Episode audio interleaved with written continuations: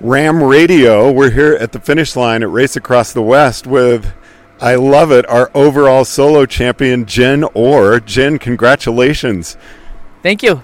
Amazing having a woman be first overall solo, following in the steps or tire tracks of Sarah Cooper. Yep. Um, high points of the course for you.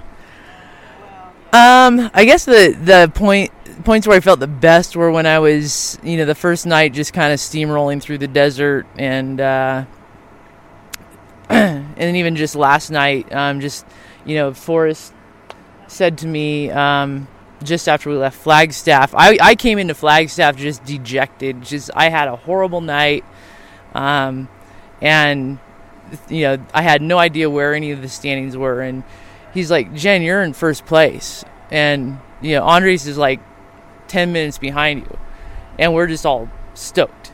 And uh, you know I think I stopped. Yeah, I stopped in Tuba City. I was sitting in my friend's RV, and I see Andres roll through and pass me.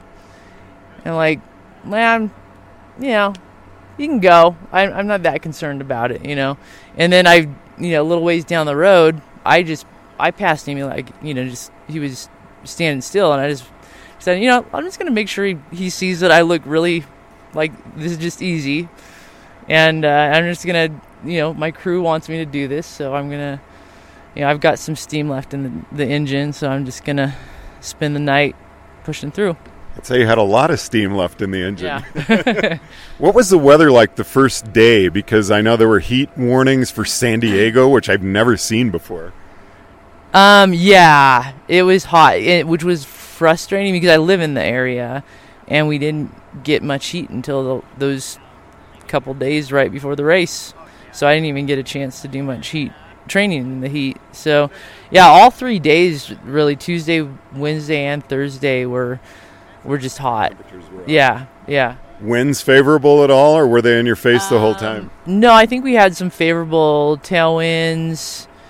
Um, like into um, a little bit into uh, Tuba City and Kayenta, um, as I recall. And what were your goals coming in? Did you have any expectations of being first overall? Was that in the back of your mind or at the front of your mind? a couple people had brought it up as you know a possibility and so I, I, w- I, I didn't even do any research into who was competing and That's probably best. yeah yeah so i it's like okay maybe but we'll you know we'll see I feel like a total jerk making you stand here at the finish after you've ridden 928 miles, but uh, yeah, no, I'm not going to ask any more questions. well thank you Congratulations. thank you This has been a special edition of RAAM Radio, also on 303 Cycling, from the RAAM Mobile Studios at the Race Across the West finish line at Fort Lewis College in Durango, Colorado. I'm George Thomas.